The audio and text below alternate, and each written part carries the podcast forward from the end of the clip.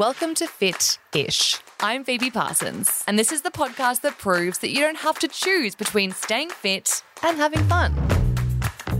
Hey guys, it is Phoebe here, and today I just felt really compelled to jump on the mic and give you all a little Phoebe pep talk because there is something that I've noticed in the last couple of weeks and it's become quite rife and it's got to stop. But it's something that I think we are all guilty of doing from time to time. And I know that I can definitely get in my own head about this too, but I really wanted to address it. So, as a fitness instructor, I teach a lot of Pilates and barre classes a week. So I'm, I think this week I actually taught 15. So I am literally seeing hundreds and hundreds of clients every single week. And I always start my classes by having a little check in with every single person in the class to kind of see how their body's feeling, see where they're at, because I think that's a really important part of being an instructor is you want to know if anyone firstly has any injuries. Like that's a bit of a no brainer. But secondly, you want to know where they're at. So I want to know, you know, how hard you want to be pushed. You might have your period, like just things like that, basically checking in. And one thing I've noticed a lot of lately is a lot of self deprecation when people tell me about their body and what they've done that week. So I'll give you an example. The other day, I was checking in with a client and she said, Oh, look, I've been really bad. I haven't really made it to the gym. I've, you know, I've just done Pilates this week. And I thought to myself, what what's bad? What's bad about that? Are you feeling bad because you've just done Pilates and you don't think doing Pilates is enough? Like you've obviously had a very busy week at work and maybe all you felt like doing or all you felt you had time for was Pilates and that is completely completely fine. And I get that quite a lot. People almost feel like ashamed to tell me if they've had a bit of time off the gym or from exercise and I think that's got to stop because the right amount of exercise is the amount that feels good for you on that particular day or on that particular week. And that is going to change. Like it's going to change day to day, week to week.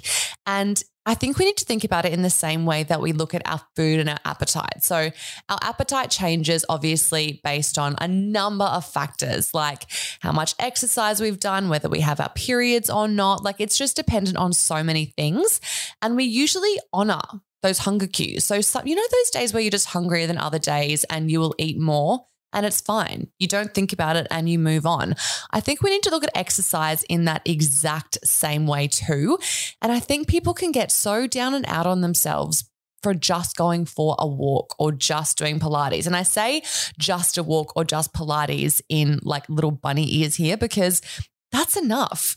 Going for a walk and doing Pilates is still moving your body, and that's enough.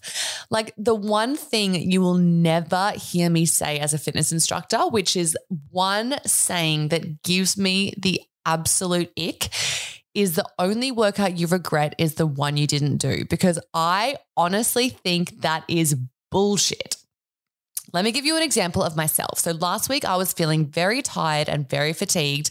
I've had a lot going on in terms of work. And at the moment, because I've started a couple of new instructing roles and classes, like I'm I'm prioritizing that. So I'm currently in a season where I'm prioritizing my work as opposed to prioritizing my own workouts, if that makes sense. So last week I was feeling really, really tired and fatigued, and I didn't train in the morning. And I thought, oh, it's fine. I'm just going to go to the gym after work.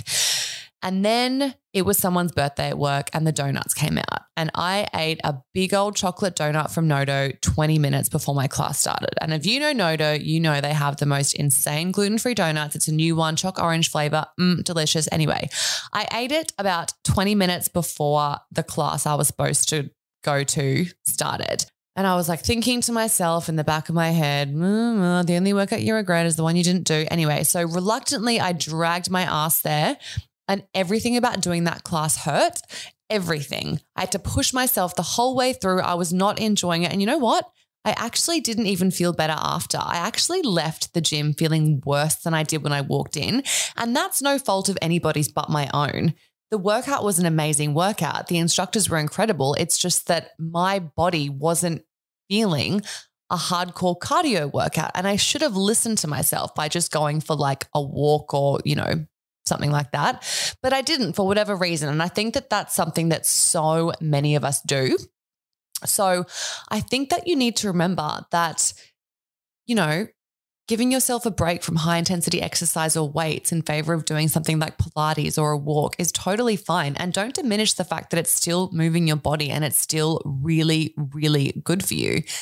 And I think that I really was thinking about this week and I really have been trying to tune in and listen to my body and really listen to what my body wants.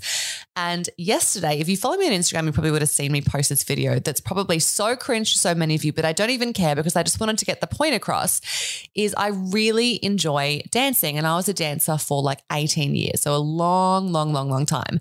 And it's something that I don't do regularly anymore and it sparks so much joy in me. And I was scrolling on TikTok yesterday and I came across this TikTok page of a woman who breaks down iconic dance scenes from like movies and film clips.